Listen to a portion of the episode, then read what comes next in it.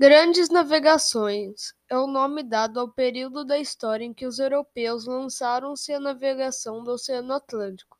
Esse processo foi estabelecido pelos portugueses e um tempo depois foi também colocado em curso pelos espanhóis e por outros países da Europa. Os resultados foram a descoberta de inúmeros locais até que então desconhecidos pelos europeus.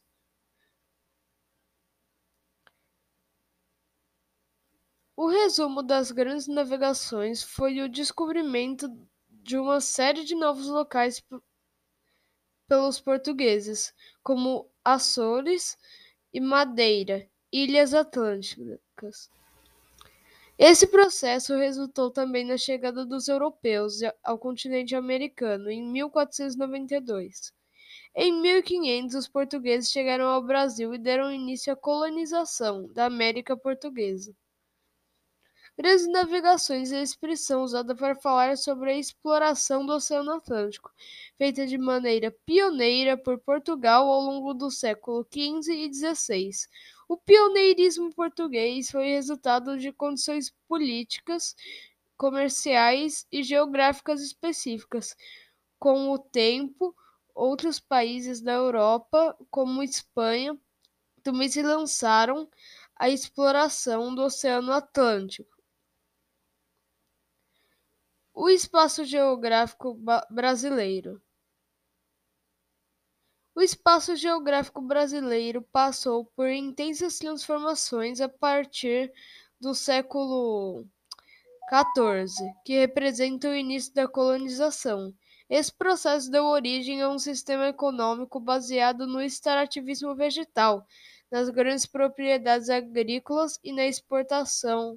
E na exportação a população se concentrava no litoral e gradativamente foi se interiorizando, até que no século XIX o espaço brasileiro estava sobre um sistema chamado de arquipélago. Essa dominação tem origem de forma como ocorria a distribuição espacial das atividades econômicas e no isolamento dessas áreas.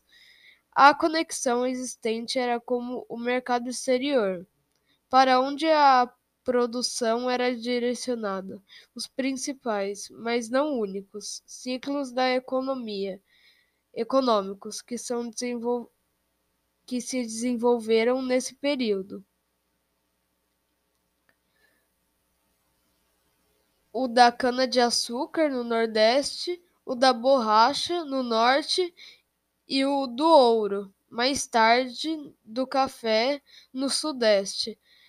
A maior integração do espaço brasileiro começou no século XIX, com o processo da industrialização que ganhou forças a partir da década de 1950.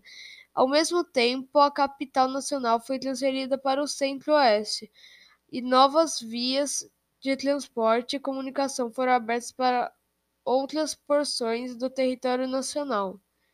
Esse período representou igualmente a intensificação da urbanização e o princípio da modernização técnica no campo, que, com o incentivo estatal, culminou da expansão das fronteiras agrícolas na, na década de 1970.